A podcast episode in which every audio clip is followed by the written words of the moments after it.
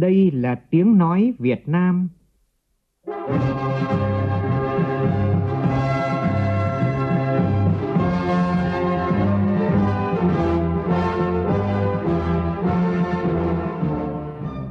là tiếng nói Việt Nam, phát thanh từ Hà Nội, thủ đô nước Cộng hòa xã hội chủ nghĩa Việt Nam.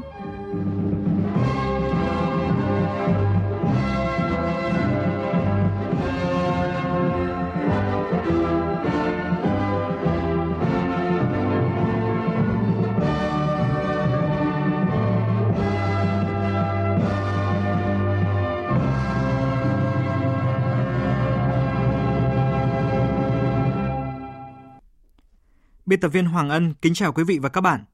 Mời quý vị cùng nghe chương trình Thời sự trưa của Đài Tiếng Nói Việt Nam với những nội dung chính sau đây.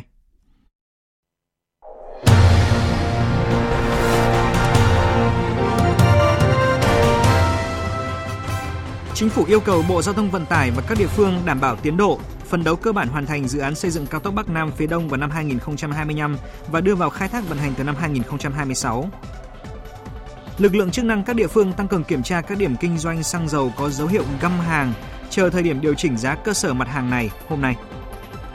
Tại lễ mừng công diễn ra sáng nay, lãnh đạo Liên đoàn bóng đá Việt Nam khẳng định đội tuyển nữ quốc gia sẽ được tạo mọi điều kiện tốt nhất để lần đầu tiên tham dự một kỳ World Cup. Cũng trong chương trình, phóng viên Đài Tiếng nói Việt Nam phỏng vấn Bộ trưởng Bộ Giáo dục và Đào tạo Nguyễn Kim Sơn về một số vấn đề cần lưu ý trong tiến trình đưa học sinh trở lại học trực tiếp. Trong phần tin thế giới, Cuộc đàm phán về tình hình Ukraine giữa bốn bên tại Đức thất bại. Mỹ thúc giục công dân rời khỏi Ukraine ngay lập tức, còn chính phủ Anh đang thúc đẩy ban hành luật mới trừng phạt Nga. Liên minh châu Âu công bố khoản đầu tư trị giá 150 tỷ euro vào châu Phi trong 5 năm tới.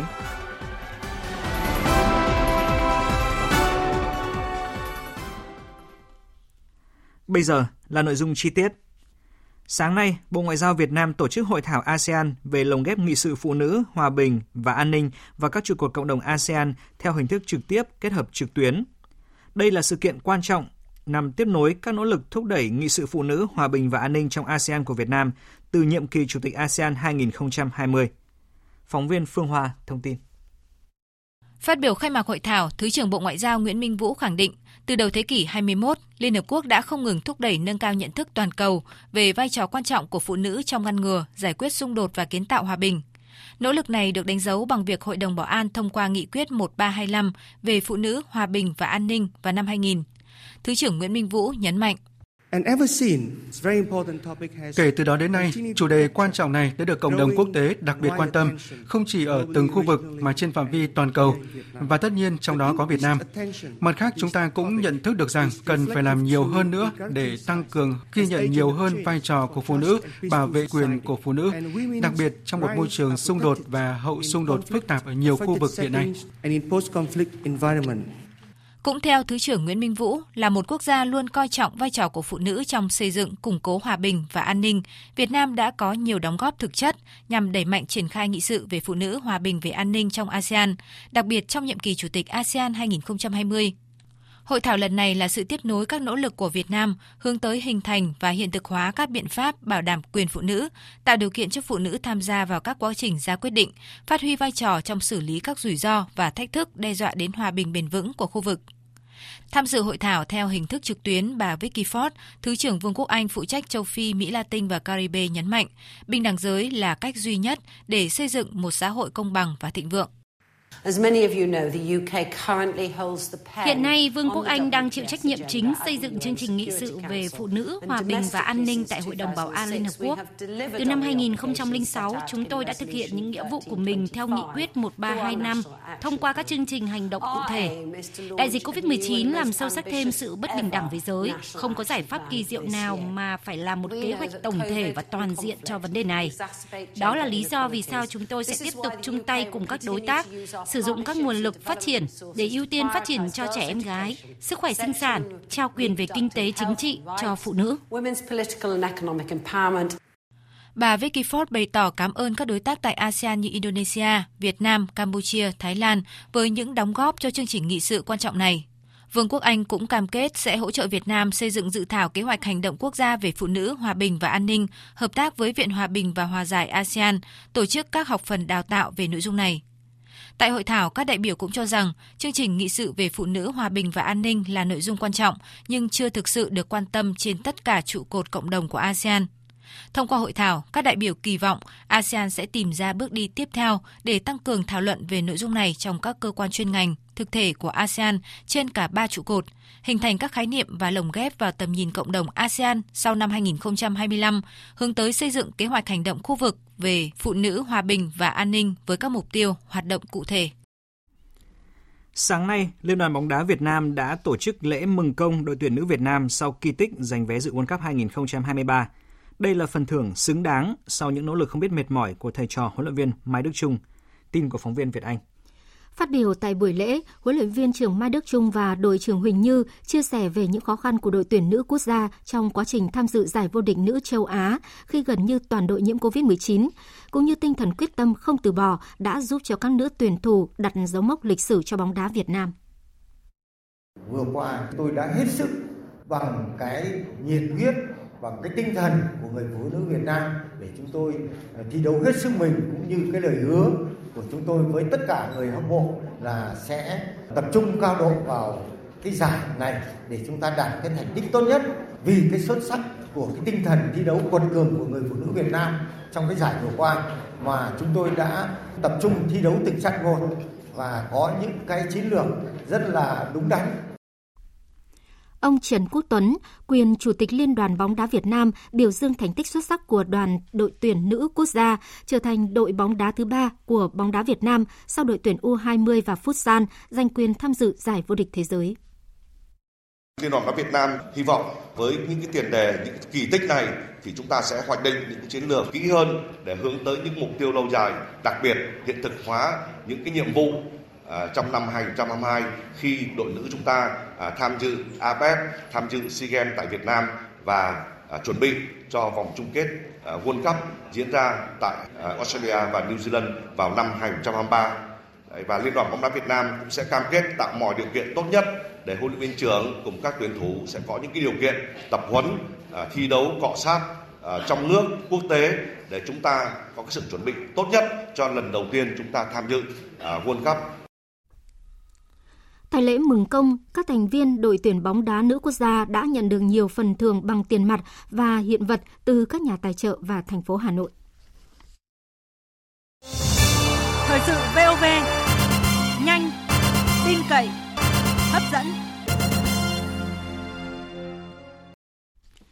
Phó Thủ tướng Chính phủ Lê Văn Thành vừa ký ban hành nghị quyết số 18 triển khai nghị quyết số 44/2022 của Quốc hội về chủ trương đầu tư dự án xây dựng công trình đường bộ cao tốc Bắc Nam phía Đông giai đoạn 2021-2025.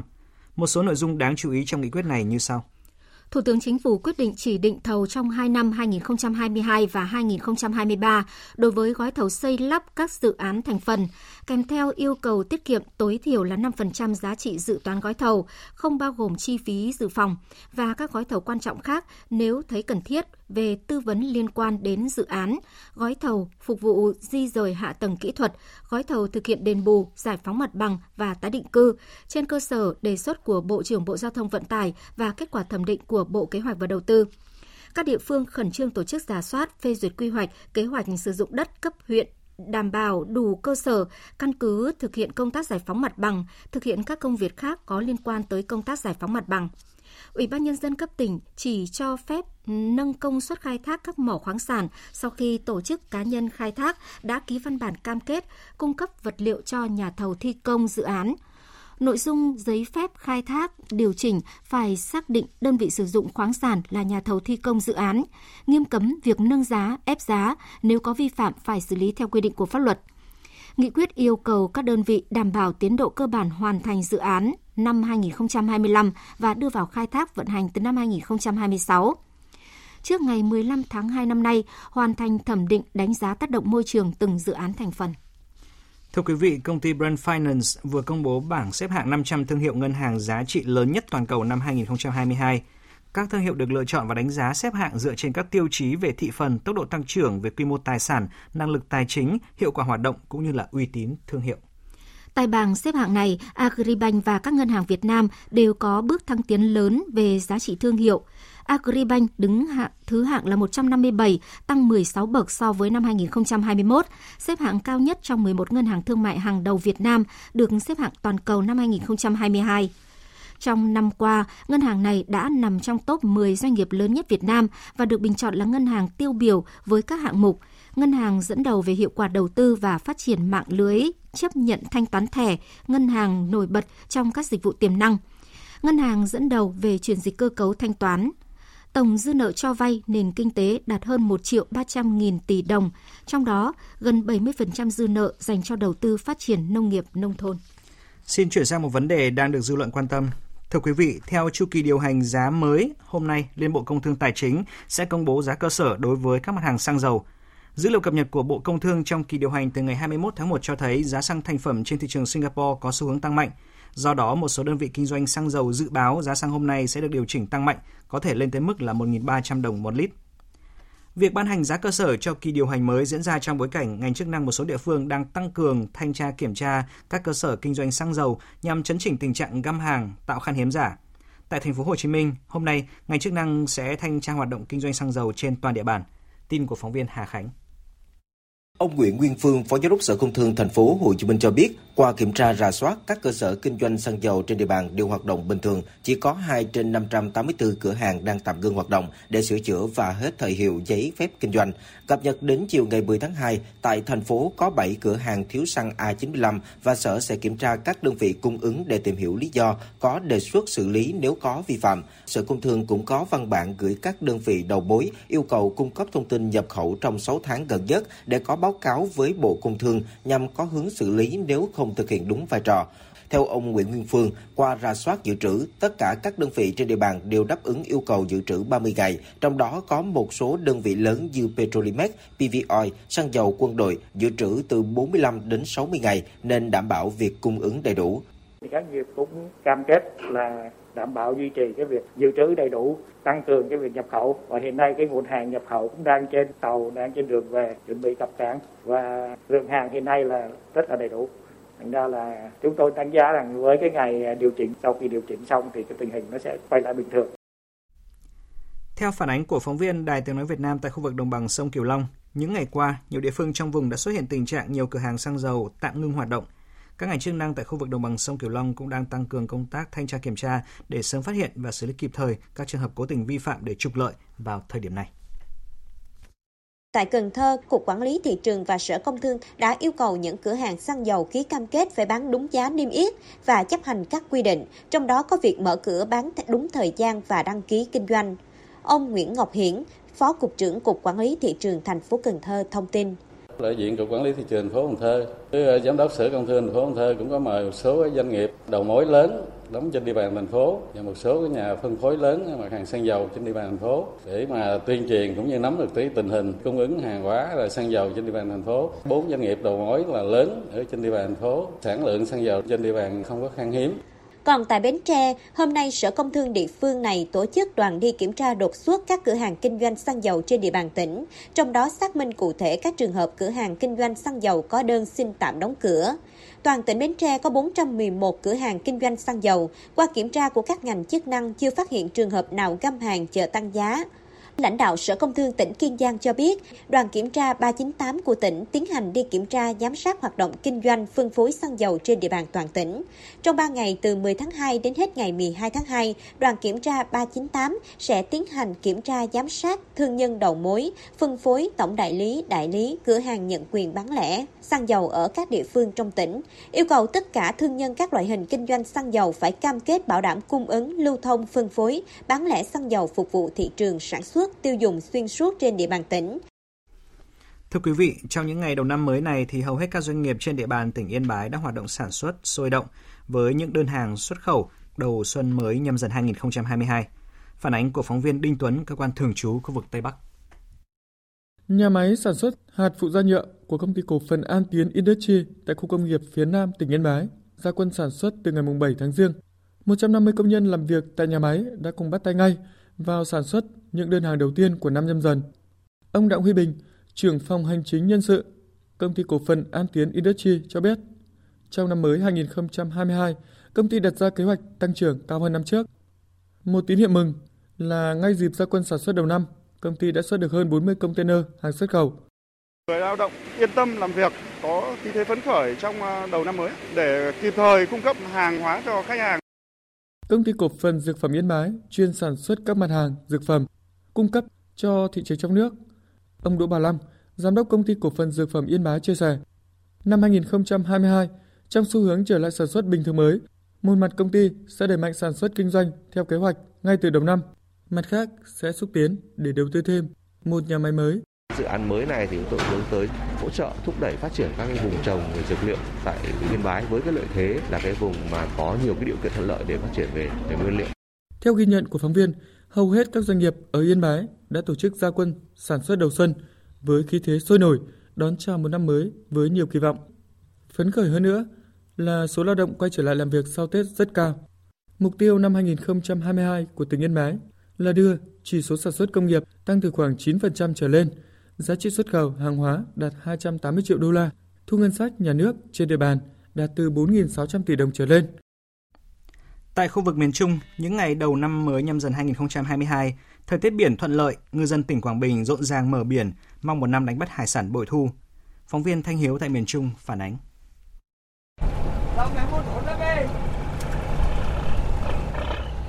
Sáng sớm, tại cảng cá Nhật Lệ, ngư dân Nguyễn Văn Lực ở xã Quang Phú, thành phố Đồng Hới, tỉnh Quảng Bình chuẩn bị lương thực, đá lần tiếp nhiên liệu và không quên thay lá cờ tổ quốc mới trên nóc tàu để bắt đầu chuyển ra khơi mở biển đầu năm. Ngư dân Nguyễn Văn Lực dự kiến đi biển vài ngày, chủ yếu khai thác hải sản ở vùng lòng. Cái dự kiến mở biển chuyển đầu năm của năm 2022 này thì cũng thời tiết thuận lợi, ngư biển thì cũng cầu mong cho mưa thuận gió hoa được mua bồi thú thôi. Tỉnh Quảng Bình có gần 6.800 tàu cá lớn nhỏ. Những ngày đầu năm mới, đa số các tàu thuyền khai thác hải sản gần bờ và đến bắt vùng lồng đã mở biển, nhưng nhiều tàu cá xa bờ vẫn còn nằm ở ốc tàu. Sau rằm tháng riêng thì các chủ tàu xa bờ mới bắt đầu mở biển. Đầu năm mới, ngành nông nghiệp tỉnh Quảng Bình đã tuyên truyền vận động ngư dân mở rộng khai thác hải sản, ngư trường Vịnh Bắc Bộ và ngư trường phía Nam để nâng cao hiệu quả sản xuất. Ông Lê Văn Lời, Phó Giám đốc Sở Nông nghiệp và Phát triển Nông thôn tỉnh Quảng Bình cho biết, bên cạnh thực hiện các chính sách hỗ trợ khai thác hải sản, ngành nông nghiệp tuyên truyền ngư dân thực hiện nghiêm quy định của luật thủy sản. Ở Quảng Bình là một tỉnh mà có ờ, cái nền kinh tế biển, trong đó là khai thác biển là tương đối phát triển. Quảng Bình là tiếp tục huy động các nguồn lực từ trung ương, địa phương, từ nhà nước và người dân, các tổ chức doanh nghiệp để từng bước nâng cấp các cái cơ sở hạ tầng dịch vụ nghề cá để đảm bảo đáp ứng yêu cầu trong cái xuất nhập bến của bà con. Những người trồng cà phê tại Đắk Lắk cũng đã nhộn nhịp lên giấy để bắt đầu vào vụ tưới cà phê trong niên vụ 2022 ngay sau những ngày đón Tết cổ truyền. Phản ánh của Tuấn Anh, phóng viên Đài tiếng nói Việt Nam thường trú tại Tây Nguyên. Theo thống kê của ngành nông nghiệp, hiện toàn tỉnh Đắk Lắk có khoảng 210.000 hecta cà phê với sản lượng ước đạt trên 500.000 tấn. Thời điểm này, việc tưới nước bón phân có ảnh hưởng lớn, quyết định đến năng suất sản lượng cà phê của cả niên vụ. Vì vậy, người trồng cà phê dành rất nhiều công sức, tâm huyết chăm sóc vườn cây với hy vọng sẽ có vụ mùa bội thu. Việc tưới nước bón phân gia đình phải làm kịp thời. Nếu cà phê chưa có mầm hoa thì đã tưới nước thì hoa sẽ nở không đều. Hoa mà nở không đều thì dần thì quả sẽ nó đầu sẽ nó à, kém nên chất lượng quả nó không được tốt còn như nếu mà tưới nước ừ, bón phân muộn thì cây sẽ suy kiệt khô lá và hóa rụng nhiều, khiến khả năng đầu quả cũng không cao. Sau khi đi ăn tết xong thì gia đình tôi cũng ra rầy để à, tưới à, tưới cà phê. Tại vì à, cà phê là cây trong cần nhiều nước nên được tưới thành nhiều đợt. Mỗi một vụ cà phê thì người dân tưới khoảng 3 đến 4 đợt. Vào 5 năm hạn nhiều thì phải 4 năm đợt gì đó tới kịp thời vụ đúng thời vụ là được đúng thời à, để à, năm sau có à, có cái mà thu hoạch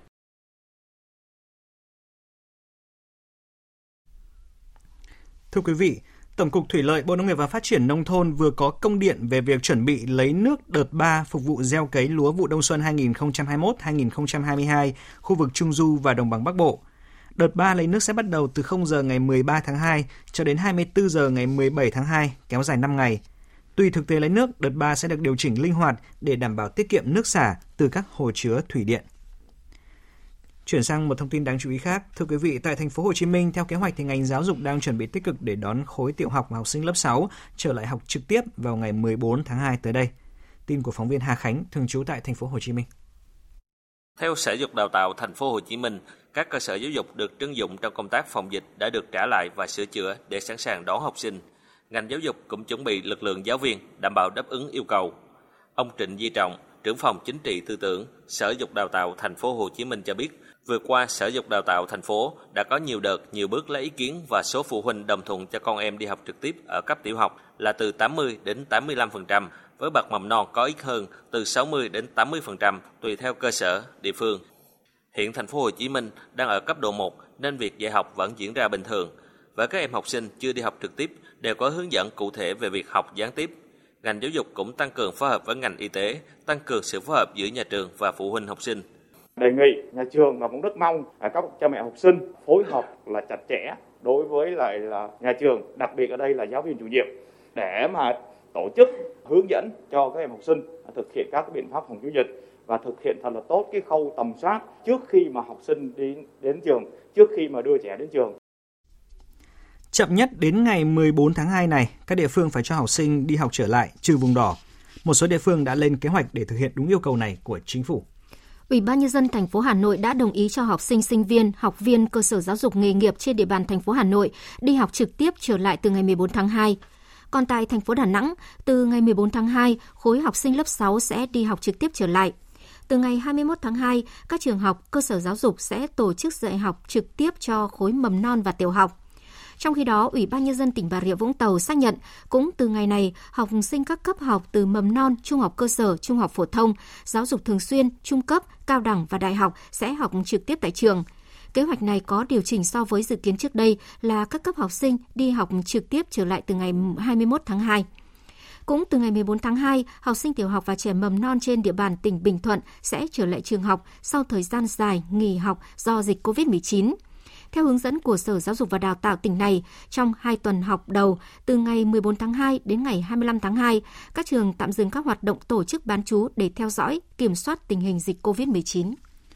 Thống kê mới nhất của Bộ Y tế cho biết đến nay cả nước đã có hơn 2 triệu 200 nghìn bệnh nhân COVID-19 khỏi bệnh. Trong số các ca đang điều trị thì có gần 2.700 F không nặng.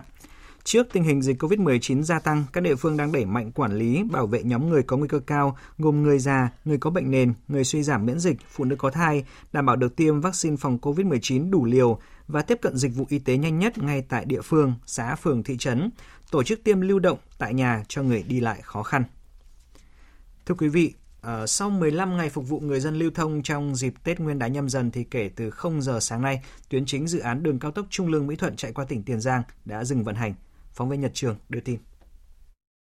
Cao tốc Trung Lương Mỹ Thuận dừng vận hành theo kế hoạch để tiến hành đánh giá các yếu tố kỹ thuật và tiếp tục hoàn thiện công trình, tiến hành nghiệm thu trước khi đưa vào vận hành chính thức. Từ ngày 25 tháng 1 đến ngày 9 tháng 2, khi thông xe tạm đã có khoảng 450.000 lượt phương tiện lưu thông trên tuyến cao tốc trung bình khoảng hơn 28.100 lượt xe trên một ngày đêm.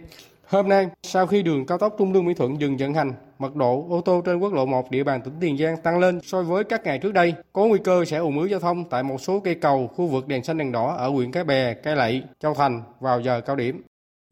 Trước khi đến với những tin tức thế giới, bây giờ chúng tôi chuyển đến quý vị những thông tin thời tiết đáng chú ý.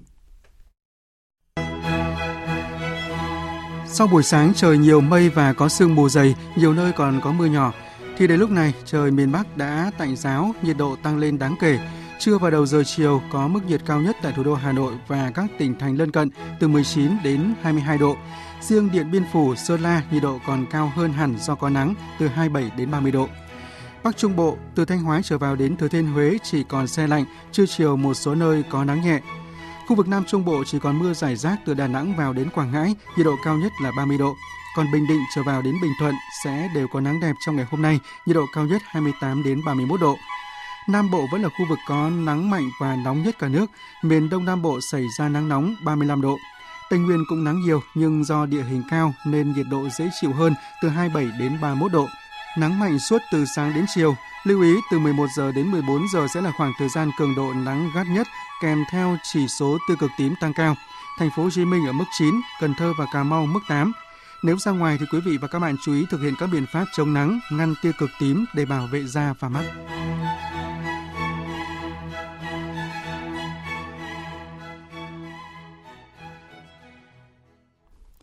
Mời quý vị nghe tiếp chương trình Thời sự trưa của Đài Tiếng Nói Việt Nam với phần tin thế giới.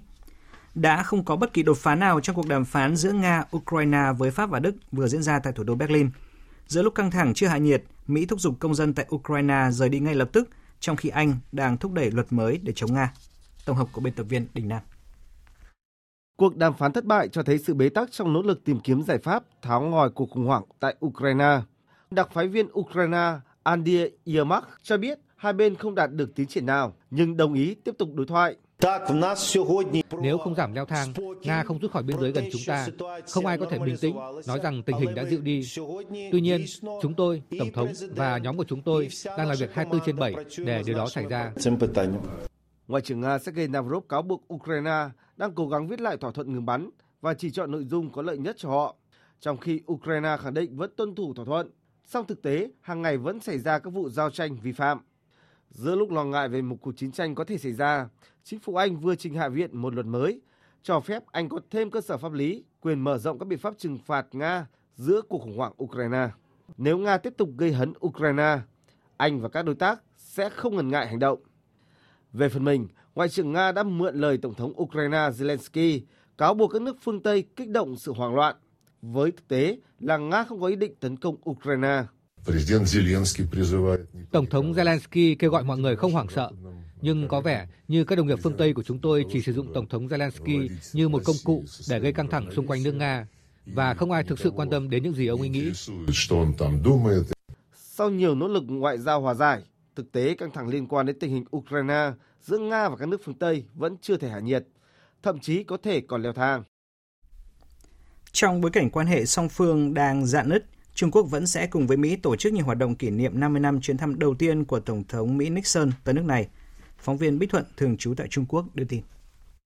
Năm nay là tròn 50 năm chuyến thăm Trung Quốc của Tổng thống Mỹ Nixon và hai nước ký kết thông cáo chung Thượng Hải. Bản thông cáo này là văn kiện chung đầu tiên được Trung Quốc và Mỹ ký kết, xác lập nguyên tắc một nước Trung Quốc và điều này đã trở thành nền tảng chính trị của việc bình thường hóa và thiết lập mối quan hệ giữa hai nước. Trung Mỹ sẽ tổ chức hàng loạt hoạt động kỷ niệm trong thời gian tới nhằm cùng nhau ôn lại lịch sử và hướng tới tương lai. Chuyến đi của Tổng thống Nixon năm 1972 là chuyến thăm đầu tiên của một Tổng thống Hoa Kỳ đến Trung Quốc sau khi nước Trung Quốc mới thành lập vào năm 1949. Sự kiện này được đánh giá là đã mở đường cho sự hình thành chính thức mối quan hệ song phương giữa hai nước. Trong khi chuẩn bị tổ chức các hoạt động kỷ niệm chuyến thăm này, quan hệ Trung Mỹ vẫn tiếp tục căng thẳng. Bắc Kinh một lần nữa yêu cầu Washington giải quyết thỏa đáng các vấn đề trong quan hệ kinh tế và thương mại giữa hai nước trên tinh thần tôn trọng lẫn nhau và hiệp thương bình đẳng. Đồng thời cho rằng đe dọa và gây sức ép không giúp giải quyết vấn đề mà chỉ phá hủy bầu không khí tin cậy lẫn nhau và đối thoại đàm phán giữa hai bên. Trung Quốc cũng bác bỏ lời phủ nhận của Mỹ về việc các vệ tinh Starlink do công ty SpaceX phóng lên không gây nguy hiểm cho phi hành đoàn trên trạm vũ trụ của Trung Quốc, cho rằng tuyên bố của Washington là hành động trốn tránh trách nhiệm Trước đó, Trung Quốc cũng vừa tuyên bố sẽ thực hiện các biện pháp đáp trả sau khi Mỹ công bố kế hoạch bán vũ khí trị giá 100 triệu đô la cho Đài Loan. Đây là thương vụ vũ khí đầu tiên của Mỹ với hòn đảo này trong năm nay và là lần thứ hai dưới thời chính quyền Tổng thống Biden. Về tình hình tại Afghanistan, lực lượng Taliban vừa đề xuất đàm phán trực tiếp với cộng đồng quốc tế về vấn đề cung cấp hỗ trợ nhân đạo cho quốc gia Nam Á này. Taliban kêu gọi cộng đồng quốc tế cùng Afghanistan hợp tác trên cơ sở minh bạch và có trách nhiệm và đáp ứng nhu cầu hỗ trợ nhân đạo cho quốc gia này. Taliban muốn tạo điều kiện cho mọi tổ chức cứu trợ tham gia hỗ trợ nhân đạo và hậu cần cho người dân Afghanistan, mở cửa biên giới và tạo hành lang an toàn cho các đoàn xe, tàu chở hàng và nhân viên cứu trợ kể từ khi Taliban lên nắm quyền tại Kabul từ tháng 8 năm ngoái, sau khi Mỹ và lực lượng quốc tế rút lui, Afghanistan càng lún sâu vào cuộc khủng hoảng kinh tế và tài chính, có nguy cơ ừ, đẩy hơn một nửa dân số nước này vào tình trạng đói ăn. Nhiều tháng qua, Liên Hợp Quốc đã nỗ lực tìm cách nới lỏng các biện pháp trừng phạt nhằm vào Kabul để tránh đẩy quốc gia Tây Nam Á đến bờ vực sụp đổ. Đến nay, cộng đồng quốc tế vẫn chưa công nhận chính quyền mới tại Afghanistan, kêu gọi Taliban đảm bảo mọi quyền lợi cho người dân, đặc biệt là phụ nữ và trẻ em gái. Hơn 150 tỷ euro là tổng số tiền mà châu Âu sẽ đầu tư vào châu Phi từ nay đến năm 2027 để giúp cho lục địa này phát triển. Đây là thông báo vừa được Chủ tịch Ủy ban châu Âu đưa ra hôm qua trong chuyến thăm Senegal, quốc gia đang là chủ tịch luân phiên của Liên minh châu Phi, để chuẩn bị cho hội nghị thượng đỉnh châu Âu và châu Phi diễn ra vào tuần tới. Phóng viên Mạnh Hà, thường trú tại Pháp, đưa tin. Chủ tịch Ủy ban châu Âu bà Ursula von der Leyen tuyên bố châu Âu sẽ ưu tiên nguồn đầu tư lớn thông qua các chương trình liên kết hỗ trợ phát triển cho châu Phi kéo dài đến năm 2030. Tôi tự hào thông báo châu Âu sẽ dành hơn 150 tỷ euro cho chương trình kết nối Âu Phi. Đây là chương trình khu vực lớn nhất thuộc khuôn khổ chiến lược Cổng kết nối toàn cầu mà châu Âu mới triển khai cách đây 2 tháng. Nguồn đầu tư sẽ được tập trung cho các lĩnh vực như phát triển năng lượng tái tạo, giảm thiểu tác động của thiên tai, hỗ trợ người dân tiếp cận Internet, phát triển hệ thống giao thông, sản xuất vaccine và đầu tư cho giáo dục. Các chương trình hỗ trợ châu Phi cũng sẽ là chủ đề trọng tâm được bàn thảo tại Hội nghị Thượng đỉnh châu Âu châu Phi dự kiến diễn ra trong hai ngày 17 và 18 tháng 2 tới tại Bruxelles, Vương quốc Bỉ. Nước chủ tịch luân phiên Liên minh châu Âu là Pháp đặt ưu tiên xây dựng một thỏa thuận quan hệ đối tác châu Âu châu Phi mới bao trùm trên tất cả các lĩnh vực. Trước đó, châu Âu xác định châu Phi là đối tác ưu tiên hàng đầu trong khuôn khổ chiến lược Cổng kết nối toàn cầu trị giá 300 tỷ euro công bố đầu tháng 12 năm ngoái. Chủ tịch Ủy ban châu Âu bà Ursula von der Leyen công khai nhận định chiến lược này sẽ trở thành con đường tơ lộ mới đối trọng với sáng kiến vành đai và con đường của Trung Quốc. Chính phủ Ireland vừa quyết định giảm tiền điện và phí giao thông công cộng nhằm hỗ trợ người dân trong bối cảnh lạm phát của nước này cao kỷ lục. Ireland sẽ cắt giảm 200 euro cho hóa đơn tiền điện của mỗi hộ gia đình và 20% phí giao thông công cộng cho đến cuối năm nay. Như vậy, chính phủ Ireland đã tăng khoản hỗ trợ hóa đơn tiền điện cho người dân so với mức là 113 euro trong kế hoạch công bố hồi tháng 12 năm ngoái. Gói hỗ trợ của chính phủ ừ, Ireland dành cho người dân nước này sẽ tăng lên 505 triệu euro so với khoảng ước tính ban đầu là 210 triệu euro theo quyết định hồi tháng 2 lạm phát trong tháng 12 vừa qua đã tăng lên 5,5%, mức cao nhất trong 20 năm qua, sau khi lạm phát liên tục tăng trong những tháng trước đó. Bộ Y tế Nhật Bản vừa phê chuẩn việc sử dụng thuốc viên điều trị COVID-19 dạng uống do dáng hược Pfizer của Mỹ sản xuất cho những trường hợp có triệu chứng nhẹ. Thuốc Palovir kết hợp với hai hoạt chất kháng virus là Nirmatrelvir và Ritonavir Nimaravir có tác dụng ức chế một protein SARS-CoV-2 để ngăn virus nhân lên, trong khi Rionavir làm chậm sự phân hủy của Namatrevir, giúp thuốc tồn tại trong cơ thể lâu hơn ở nồng độ cao hơn. Palovir được dùng để điều trị cho bệnh nhân COVID-19 thể nhẹ đến trung bình trong độ tuổi từ 12 tuổi trở lên, có cân nặng tối thiểu là 40 kg và có nguy cơ bệnh diễn tiến nặng dẫn đến ờ, phải nhập viện đây là thuốc điều trị COVID-19 dạng uống thứ hai được phép sử dụng tại Nhật Bản sau thuốc Monupiravir của Merck cũng như ở Mỹ. Cùng với hai loại thuốc nhập khẩu này, chính phủ Nhật Bản xem xét sớm cấp phép có điều kiện đối với thuốc điều trị COVID-19 dạng uống do công ty dược phẩm trong nước Shinoji bào chế. Thưa quý vị, sau khi đạt được những tiến bộ trong chương trình tiêm chủng vaccine phòng COVID-19, cùng với quy trình chuẩn bị và những điều kiện đi kèm, hàng loạt các quốc gia Đông Nam Á đang mở cửa đón du khách quốc tế theo lộ trình từng bước. Tổng hợp của biên tập viên Phương Anh. Đóng cửa biên giới từ tháng 3 năm 2020, Philippines ngày hôm qua bắt đầu mở cửa trở lại đón du khách quốc tế đã tiêm chủng mà không cần cách ly. Quyết định của chính phủ Philippines đã mang lại nhiều hy vọng mới cho những người hoạt động trong lĩnh vực du lịch khách sạn tại nước này. Khi vắng bóng khách du lịch, công việc kinh doanh của chúng tôi sa sút thật tệ. Bây giờ khách du lịch đã được phép quay trở lại, chúng tôi rất vui vì có cơ hội lại tiếp tục phục vụ họ, đặc biệt là những ai yêu mến đất nước Philippines. Một nửa số khách của chúng tôi là người nước ngoài. Vì vậy, chúng tôi rất vui khi đất nước cuối cùng cũng mở cửa cho khách du lịch nước ngoài. Nhưng tất nhiên, vẫn cần hết sức thận trọng. Mọi người vẫn phải tuân thủ nghiêm ngặt các quy định phòng dịch. Tại Thái Lan, chương trình nhập cảnh không cách ly cũng đã được tái khởi động từ đầu tháng này. Bộ Du lịch Thái Lan kỳ vọng sự đa dạng về các chương trình nhập cảnh sẽ giúp nước này thu hút 5 triệu khách quốc tế vào năm 2022, giảm gần 40 triệu khách so với năm trước khi dịch bùng phát. Đảo ngọc Bali của Indonesia cũng đã sẵn sàng đón du khách quốc tế đã tiêm vaccine từ tuần trước, quyết định mở cửa trở lại cho khách du lịch quốc tế, vốn từng bị trì hoãn, được cho là sẽ thúc đẩy nền kinh tế và là hình mẫu cho cả đất nước Indonesia về việc sống chung với đại dịch. Hội đồng Hồi phục Quốc gia Malaysia cũng vừa khuyến nghị nước này mở cửa toàn bộ biên giới mà không cần cách ly bắt buộc từ tháng 3 tới để hỗ trợ quá trình phục hồi kinh tế. Cách làm này được cho là tương tự với chính sách du lịch của Thái Lan và Singapore. Đề xuất được đưa ra khi biên giới Malaysia lúc này chỉ mở cửa cho người nước ngoài theo trường hợp cụ thể, khẩn cấp. Chìa khóa giúp các nước thực hiện mục tiêu phục hồi du lịch theo hướng thích ứng an toàn hiện vẫn được cho là phụ thuộc rất lớn vào việc bao phủ vaccine đồng đều trên toàn cầu. Các nước cũng cần tăng cường phối hợp và kết nối để tạo thuận lợi để ngành du lịch sớm quay trở lại, lấy lại đà hồi phục như thời điểm trước khi bùng phát đại dịch. Thưa quý vị, Sáng nay, Đài Tiếng Nói Việt Nam tổ chức lễ kỷ niệm Ngày Phát thanh Thế giới với chủ đề Phát thanh và sự tin cậy và tọa đàm đặc biệt về vai trò hướng đi của phát thanh trong thời đại mới để phát thanh luôn là phương tiện tin cậy với thính giả. Tại buổi tọa đàm, các chuyên gia trong nước và quốc tế khẳng định phát thanh vẫn là nguồn tin nhanh, tin cậy, độ phủ sóng rộng. Tuy nhiên, cần tiếp tục phát huy thế mạnh riêng có để hấp dẫn, thu hút hơn công chúng. Phản ánh của phóng viên Nguyên Nhung.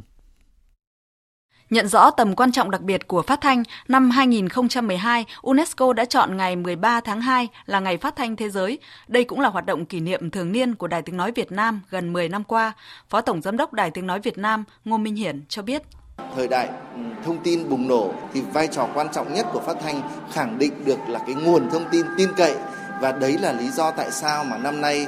à, UNESCO lấy chủ đề của ngày phát thanh thế giới đó là phát thanh và sự tin cậy. Đây cũng là một cái buổi tọa đàm đặc biệt để cho các nhà báo của Đài Tiếng Nói Việt Nam, những người làm phát thanh và những nhà báo làm phát thanh cả nước quốc tế chia sẻ những kinh nghiệm và cùng nhau tìm ra cái hướng đi mới cho phát thanh để tiếp tục khẳng định vai trò phát thanh vẫn là vai trò dẫn dắt những cái luồng thông tin trong xã hội và được tiếp cận bởi nhiều người nhất. Tại buổi tọa đàm, các chuyên gia cho rằng sự phát triển của khoa học công nghệ, thông tin mạng xã hội đang tràn lan, thật giả, tốt xấu lẫn lộn trở thành thách thức của phát thanh nói riêng và các loại hình báo chí nói chung trước sự hấp dẫn và tiếp cận nhanh với công chúng. Ông Steve, Giám đốc Học viện Truyền thông và Phát thanh Truyền hình Quốc tế Australia cho rằng Radio là nguồn tin đáng tin cậy và kích thích trí tưởng tượng của chúng ta. Chúng ta có thể vừa làm việc vừa nghe radio. Vì nghe radio, chúng ta không bị phân tán tư tưởng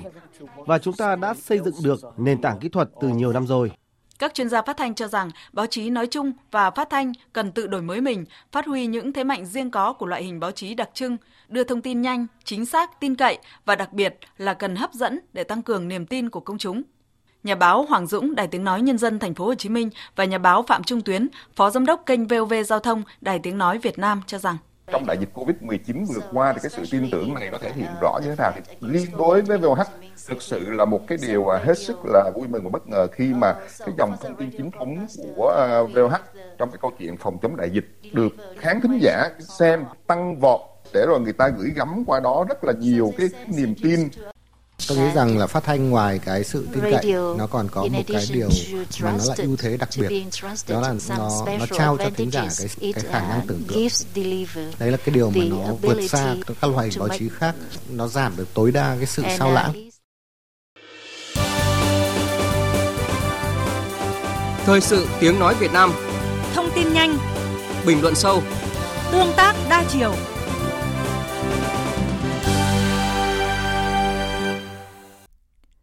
Thưa quý vị, đến thời điểm này, nhiều địa phương trong cả nước đã tổ chức cho học sinh đi học trở lại. Các địa phương khác cũng đã có kế hoạch đón học sinh trở lại trường học sau thời gian dài học trực tuyến để phòng dịch. Vấn đề đặt ra là các địa phương nhà trường cần lưu ý gì khi tổ chức dạy học trực tiếp cho các em trong bối cảnh dịch bệnh vẫn căng thẳng như hiện nay. Nhân chuyến công tác kiểm tra tình hình dạy học trực tiếp của Bộ trưởng Bộ Giáo dục và Đào tạo Nguyễn Kim Sơn tại thành phố Hải Phòng, phóng viên Đài Tiếng Nói Việt Nam khu vực Đông Bắc đã phỏng vấn Bộ trưởng về nội dung này. Mời quý vị và các bạn cùng nghe. Thưa Bộ trưởng, qua kiểm tra tại một số cơ sở giáo dục trên địa bàn thành phố Hải Phòng, thì à, Bộ trưởng đánh giá thế nào về việc tổ chức dạy học trực tiếp tại à, địa phương này ạ? Qua thăm kiểm tra công tác đưa học sinh trở lại trường học ở một số trường trên địa bàn Hải Phòng, thì thấy là Hải Phòng hiện nay so với các nơi khác trong cả nước thì dịch vẫn còn đang diễn biến khá phức tạp. Hàng ngày vẫn có hàng trăm ca mắc mới. Tuy nhiên, thành phố cũng đã rất cương quyết trong triển khai việc đưa học sinh quay trở lại trường học. Ở một số lớp ở bậc học tiểu học, thậm chí việc quay trở lại trường đã được triển khai ngay cả trước Tết âm lịch. Cho đến thời điểm này thì các trường cũng đã đưa học sinh quay trở lại trường học với các cái biện pháp phòng dịch mà theo tôi được áp dụng đầy đủ từ ờ, vấn đề khoảng cách, thực hiện 5K trong trường học, rồi các điều kiện tăng cường về y tế cũng như là xử lý các cái tình huống thì theo tôi là trên địa bàn các trường của Hải Phòng cũng đang thực hiện rất là tốt một số lớp đã tổ chức cái hình thức học kết hợp giữa trực tiếp và trực tuyến cho một số các cái trường hợp mà các em không thể đến trường tôi nghĩ cái cách làm rất là phù hợp. Dịch thì nó đang diễn biến rất là phức tạp. Chúng ta rất là cần phải cương quyết, mạnh dạn đưa học sinh tới trường nhưng cũng rất cần một cái sự thận trọng, một cái sự triển khai đầy đủ các biện pháp phòng dịch để đảm bảo làm sao cho các học sinh có thể tới trường một cách an toàn nhất. Như cách làm của Hải Phòng đang làm áp dụng trong các trường học theo tôi là khá là hợp lý. Vâng, à, cùng với thành phố Hải Phòng thì hiện nhiều địa phương trong cả nước thì đã đón học sinh trở lại trường. Vậy thì à, qua quan sát và ghi nhận ý kiến từ các địa phương thì à, Bộ Giáo dục và Đào tạo đã có nhận định thế nào về tình hình đi học trở lại trên địa bàn toàn quốc ạ?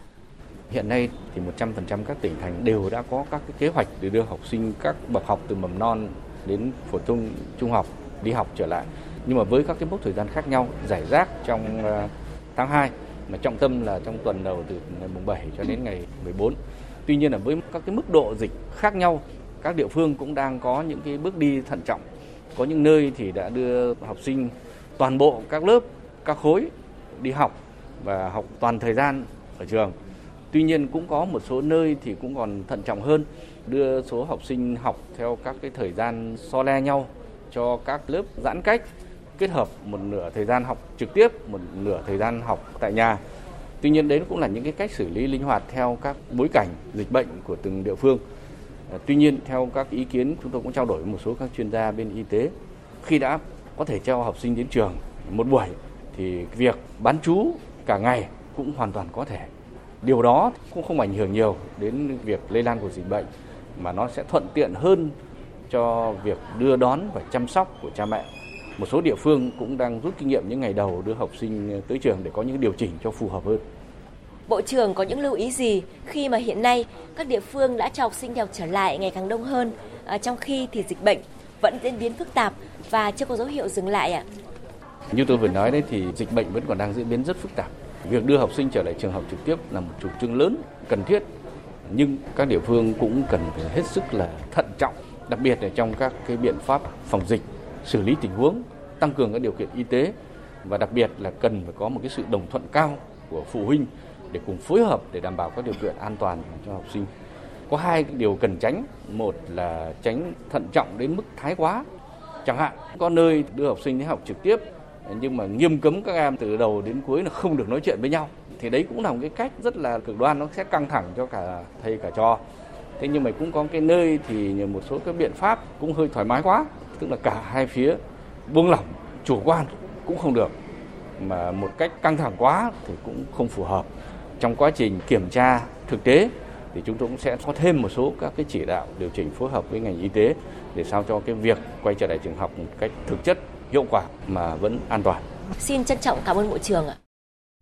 Quý vị và các bạn vừa nghe phóng viên Đài Tiếng Nói Việt Nam phỏng vấn Bộ trưởng Bộ Giáo dục Đào tạo Nguyễn Kim Sơn về một số vấn đề cần lưu ý trong tiến trình đưa học sinh trở lại học trực tiếp. Phần cuối của chương trình Thời sự trưa nay sẽ là trang tin đầu tư tài chính và những thông tin thể thao. Trang tin đầu tư tài chính. Các biên tập viên Thành Trung và Hà Nho xin kính chào quý vị và các bạn. Thưa quý vị và các bạn, mở cửa phiên sáng nay 11 tháng 2, sau ngày vía thần tài, giá vàng SJC giảm mạnh tới 450.000 đồng một lượng. Hiện nay, giá vàng SJC đang giao dịch ở mức mua vào là 61 triệu 250 000 đồng một lượng, bán ra là 61 triệu 950 000 đồng một lượng.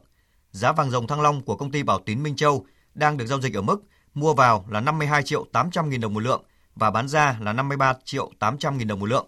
So với phiên mở cửa đầu tuần thì thương hiệu vàng SJC đã giảm 1,4 triệu đồng một lượng, còn so với ngày 8 tháng 2 là thời điểm giá cao nhất thì thương hiệu này đã giảm trên 2 triệu đồng mỗi lượng. Trong khi đó, thương hiệu vàng dòng Thăng Long không có nhiều biến động chỉ giảm 280.000 đồng một lượng.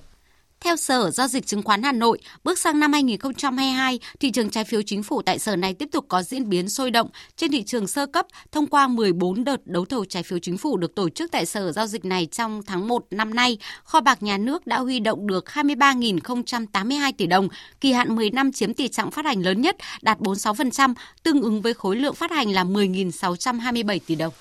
Ngân hàng Nhà nước cho biết, tính đến ngày 30 tháng 9 năm 2021, tổng dư nợ cấp tín dụng đối với các dự án PPP,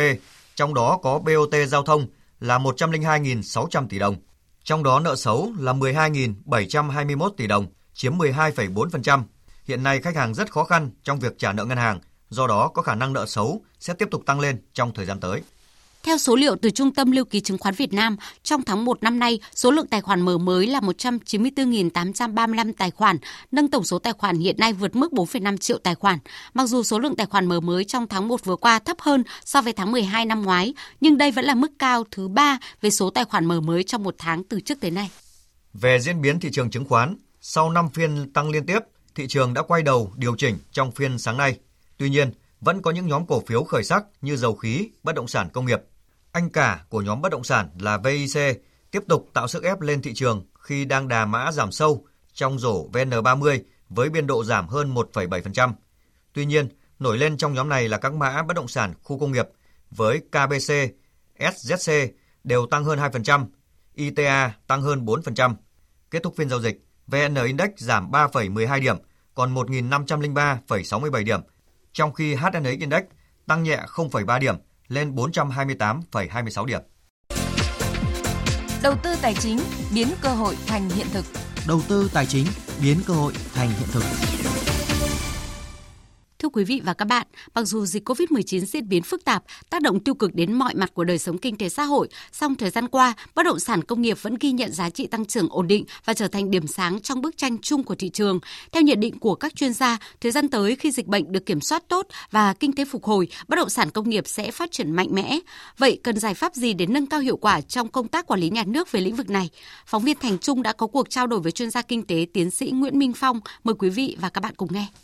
Thưa tiến sĩ Nguyễn Minh Phong, hiện nay thì dòng vốn đầu tư trực tiếp nước ngoài vào Việt Nam vẫn đang tăng, đặt ra vấn đề gì về công tác quản lý nhà nước trong ờ, lĩnh vực bất động sản công nghiệp ạ? À, rõ ràng đây là một tín hiệu mới, đặt ra một bài toán là chúng ta cần phải gia tăng cái sự quản lý nhà nước, nhất là đối với những dự án mà sử dụng công nghệ thấp, sử dụng tốn nhiều đất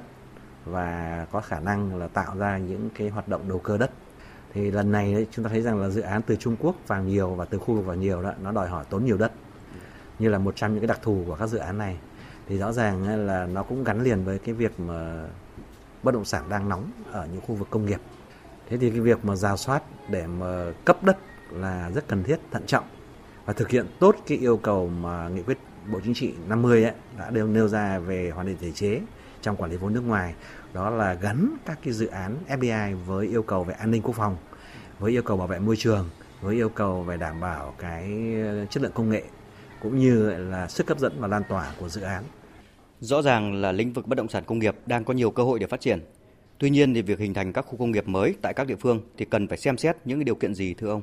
À, chúng ta thấy rằng là xét về mặt uh, kinh doanh nhé, thì các nhà đầu tư sẽ đầu tư theo cái yêu thị trường cũng như tính toán lợi ích của mình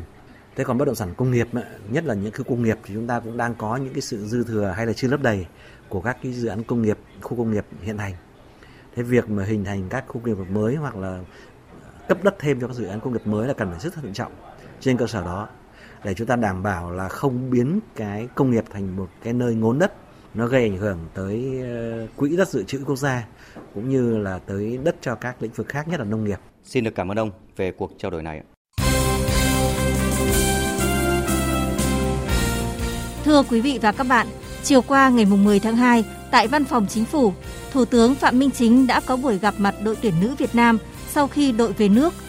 Thủ tướng biểu dương thành tích giành vé tham dự World Cup nữ 2023 của đội tuyển nữ Việt Nam và nhấn mạnh với những thành tích, sự cố gắng, nỗ lực vượt bậc để lần đầu tiên trong lịch sử đội tuyển bóng đá nữ quốc gia của chúng ta đã giành được quyền tham dự World Cup 2023. Tôi sẽ gọi là những cô gái kim cương và huấn luyện viên kim cương của thể thao Việt Nam. Thủ tướng Phạm Minh Chính cũng thay mặt lãnh đạo Đảng, Nhà nước trao tặng đội tuyển bóng đá nữ quốc gia và huấn luyện viên Mai Đức Trung huân chương lao động hạng nhất của Chủ tịch nước. Các cầu thủ Trương Thị Kiều, Huỳnh Như và Tuyết Dung được tặng thưởng huân chương lao động hạng nhì. Thái Thị Thảo, Bích Thùy, Kim Thanh và Hải Yến được tặng thưởng huân chương lao động hạng 3. Thủ tướng cũng trao tặng bằng khen cho 29 thành viên của đội tuyển bóng đá nữ Việt Nam. Để có được tấm vé dự World Cup nữ 2023, tập thể đội tuyển nữ Việt Nam đã trải qua quãng thời gian khó khăn khi phần lớn đội tuyển dính Covid-19 và sự vỡ hòa vui sướng khi giành tấm vé dự giải vô địch thế giới. Trung vệ Trương Thị Kiều nhớ lại quãng thời gian khi nhiễm Covid-19 trong chuyến tập huấn ở Tây Ban Nha. Em thì ấn tượng nhất là Quỳnh Như. Lúc nào cũng nhắn tin động viên tụi em là mấy bạn dính covid ấy, thì hãy cố gắng lên và để hết dịch nên mình còn thi đấu mình không ăn tết ở nhà rồi mình cũng phải quyết tâm để chiến đấu còn tiền vệ Nguyễn Thị Bích Thùy, người ghi bàn thắng quyết định vào lưới đội Đài Bắc Trung Hoa, mang về tấm vé dự World Cup nữ 2023 thì chia sẻ. Không thể nào mà diễn tả được thành lời. Cảm giác như là nó lăn lăn. Chưa một lần trong đời cầu thủ của em mà em lại ghi bàn thế một cảm giác không kìm hãm được con người của em lại được. Chuyển sang những tin thể thao đáng chú ý khác. Sau 2 năm phải tạm dừng vì dịch COVID-19, Losec Challenge năm 2022 sẽ chính thức diễn ra từ ngày 7 đến ngày 11 tháng 3 tại sân Tràng An Golf Country Club, Ninh Bình. Đây cũng là giải đầu tiên thuộc hệ thống giải golf chuyên nghiệp Việt Nam VGA Tour 2022 cùng với Cúp vô địch quốc gia, Nam Á Banh Việt Nam, Master, Việt Nam Open và Tour Championship. Ông Lê Hồng Nam, Tổng thư ký Hiệp hội Golf Việt Nam cho biết. Hiện nay à, các công đoạn cuối cùng của giải Leicester Challenge đã gần như là chung kết với cái sự phối hợp rất là tốt của sân Tràng An thì hiện nay mọi việc diễn ra khá là ổn và tôi tin tưởng chắc chắn là giải đấu sẽ thành công. Theo ông Nguyễn Thái Dương, giám đốc VGA Tour, điểm khác biệt lớn nhất của giải năm nay chính là lần đầu tiên một giải golf chuyên nghiệp Việt có bảng thi đấu dành cho golfer nữ. Với giá trị giải thưởng 100 triệu đồng, ban tổ chức tin tưởng giải đấu mới này sẽ là tiền đề để thúc đẩy phong trào gốc đỉnh cao và gốc chuyên nghiệp nữ trong nước. Ông Nguyễn Thái Dương cho biết thêm. Các vận động viên của giải đấu Lexus Challenge đa số là những cái gương mặt khá là thân quen với cả gôn chuyên nghiệp Việt Nam. Thì năm nay Lexus Challenge cũng như là VJ Tour vẫn mở cho các cái tay gôn chuyên nghiệp đang à, sinh sống và làm việc tại Việt Nam để tham dự vào giải đấu để tạo ra cái sự cạnh tranh cho các cái gôn thủ chuyên nghiệp Việt Nam qua đó nâng cao trình độ.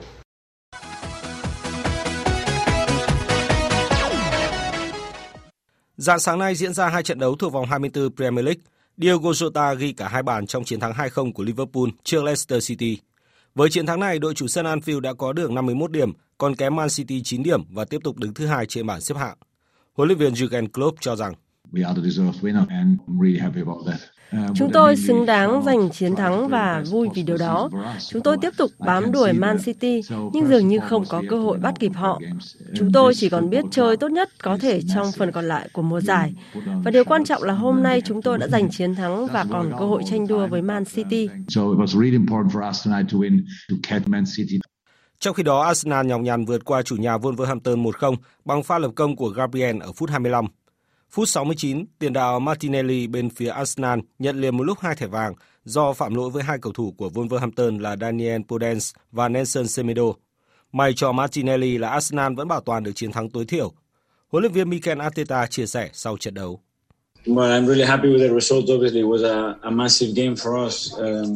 Tôi thì rất là hài lòng với kết quả này, một trận đấu quan trọng trên sân của một đối thủ mạnh và nguy hiểm. Tôi cho rằng chúng tôi đã chơi một trận đấu hay nhưng không nên nhận một thẻ đỏ theo kiểu như vậy. Chúng tôi chịu tổn thất nhưng đã phòng ngự quanh cầu môn rất tốt và đó là lý do vì sao cuối cùng chúng tôi đã giành được điểm.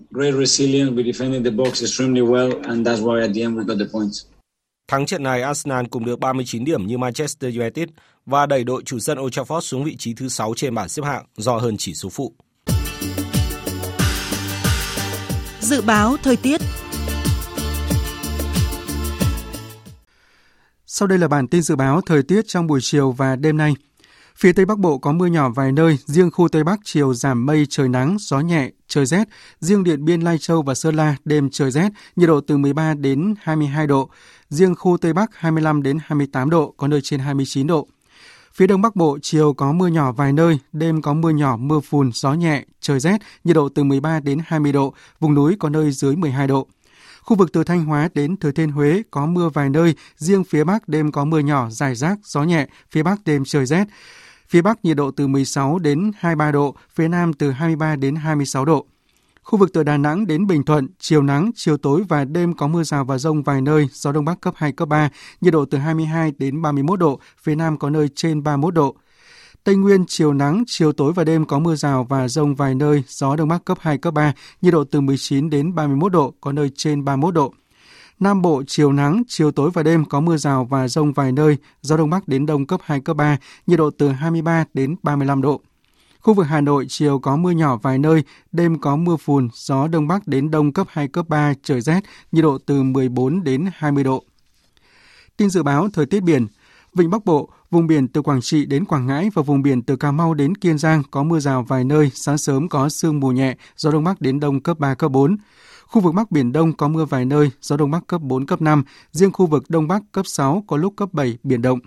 Vùng biển từ Bình Định đến Ninh Thuận, vùng biển từ Bình Thuận đến Cà Mau, khu vực giữa Biển Đông, khu vực Nam Biển Đông, khu vực quần đảo Hoàng Sa thuộc thành phố Đà Nẵng và khu vực quần đảo Trường Sa thuộc tỉnh Khánh Hòa có mưa rào và rông rải rác. Trong cơn rông đề phòng khả năng xảy ra lốc xoáy và gió giật mạnh, gió Đông Bắc cấp 4, cấp 5.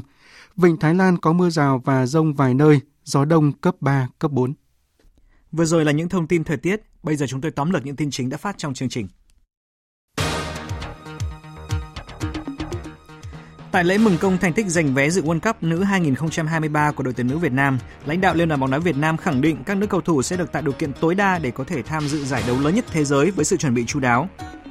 Nhiều địa phương lên kế hoạch để đưa các khối lớp còn lại đến trường từ đầu tuần tới theo đúng chỉ đạo của chính phủ. Hơn 150 tỷ euro là tổng số tiền mà châu Âu sẽ đầu tư vào châu Phi từ nay đến năm 2027 để giúp lục địa này phát triển.